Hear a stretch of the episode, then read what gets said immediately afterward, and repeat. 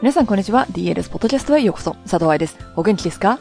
？DLS ポッドキャストは、プロの現場から健康なダンス生活を応援する情報サイト、ダンサーズライフサポート .com のブログ音声バージョンプラス、ポッドキャストだけの裏話などを毎週金曜日にお送りしています。2学期始まりましたね。あ、最近は2学期制の子たちも多いのかな？ということは前期と後期みたいな感じでしょうか？このポッドキャストを海外で聞いてくださっている方々は新シーズンスタートですね。メルボルンは2月から新学期が始まるという南半球特有の時間割なので、9月は別に私たちにとってスペシャルではございません。さて、今日のポッドキャストはそんなシーズンには全く関係なくって、かわいそうなくらいスポットライトの当たっていないプリエ本の先行予約を応援しようということで、過去の私の本、スタンス本やら、ターンアウト本やらから一部抜粋したところをお送りします。スポットライトが当たっていないというのは皆さんが応援してくれてないよということでは全然なくって、私の方で8月、9月の来日セミナーだったりとかの準備で忙しくって、この本に手が回ってないということです。スタンス本は長女だったからね、手間暇かけて頑張って準備して、お友達とかにも応援頼んで、かなりストレスフルで大掛かりな出版祝いとかしていたのね。次女となるターンアウト本は、長女でだいぶ流れがつかめてきたので、ストレスは少なかったかな。でも、三女、プリエボンはとなると、自由奔放といえば響きはいいのだけれども、ごめんよ、母ちゃんは忙しすぎて、自分でお姉ちゃんたちを見ながら育っておくれ、的なものがあります。さて、私自身の日々の勉強や情報ゲットというのは、ポッドキャストでしております。クリニックやバレエ学校までの道が車で40分から1時間くらいかかるのね。でも最近のメルボルンはシティ拡大に合わせて道路工事が多いので、片道1時間以上かかる日もあります。お家にいるときはアウトプット、例えばブログを書いたり、ポッドキャストを作ったり、セミナー準備をしているので、インプット、勉強するということは移動中が一番多いんです。あ、でも飛行機は別。すぐ寝ちゃうから。春の来日では札幌で2日間セミナーがあったんですけど、その帰りの飛行機の中1時間ちょっとですよ。それでも寝ました。一緒に来てくれたスタッフのひとみさん、ポッドキャストでも登場したね。どのエピソードだっけ？えー、っと、そうそう、200エピソード記念でゲストと来てくださったスタッフなんだけれども、彼女に、あ、佐藤愛が寝てるって言われました。何の話をしてたんだっけ？そうそう、ポッドキャストで勉強するってことね。なんだろうね、読むのももちろん好きなんだけれども、英語は特に聞いた方が私の頭に入りやすいので、ビジネスポッドキャストとかは英語で車の中で聞いています。今月、スタンスやターンアウト本の一部をポッドキャストでお送りしていくんですが、それも本は持ってるけど、そして一度読んだけど、最近読んでないなという人たちのためにお送りしたいと思います。チャプター3のエクササイズの部分は何度もチェックするんだけど、文字の小さなチャプター1とか2は飛ばしてるところも多いっていう人もいるっていう声を聞いているのね。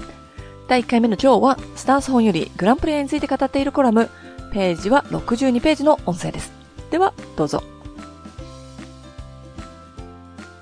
コラム、ページ62、グランプリエは上級者向け。プリエ、プリエ、グランプリエ。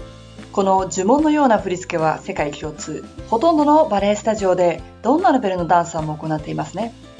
バレエ初心者さんはどんなポジションや動きも周りの人の見よう見まねでやってみることが多いのではそしてグランプリエも周りがやってるからと見よう見まねでこなしている人が多いと思いますが実はかなり難しい動きなのですどうして難しいかというと股関節膝関節足関節全ての可動域を最大限に使うのでたくさんの筋肉を使わなければいけないことと重心の高さが大きく変わるので上半身のバレエスタンスのキープが難しいこと。この2つの理由からです。カウントを長く使う動きなので、重力に引っ張られてストンとグランプリエに落ちてしまい、カウントが余ってしまったからと一番深いところで休憩してしまう、つまり脱力してプリエに座り込んでいる人たちがいるのも事実です。プリエは動きです。例えばジャンプの着地から次のステップに移動するとき、4番ポジションからピルエットにつながるときなどをイメージすると分かりやすいでしょうか。プリエで脱力して座ってしまうということは、こういった動きを作ってくれる筋肉が休んでいる状態になり、次の動作にスムーズに移行することができなくなるのです。また、筋肉が休んでいるということは、その動きの衝撃や反動が関節や骨にダイレクトにかかってしまうということ。怪我の原因にもなりますよね。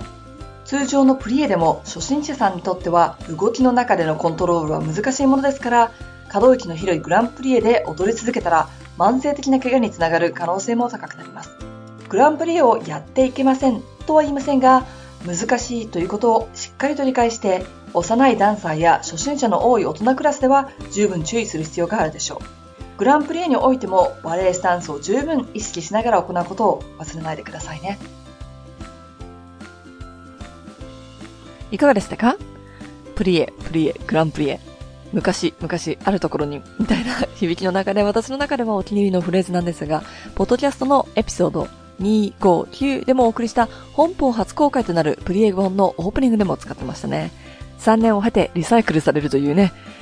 では、今週のポッドキャストはここまでですが、プリエできてますかの先行予約は Amazon で絶賛受付中でございます。1月に行われるプリエボン先行予約イベントに無料で参加したい方は、先行予約を Amazon でした後、book at バレースタンス .com というメールアドレスに注文番号が映っている注文確定をしたページのスクショを送って私からの返事を受け取ってください。後日、イベントの情報をお送りしたいと思います。ではまた来週の金曜日、ポッドキャストでお会いしましょう。ハッピーラッシング、佐藤愛でした。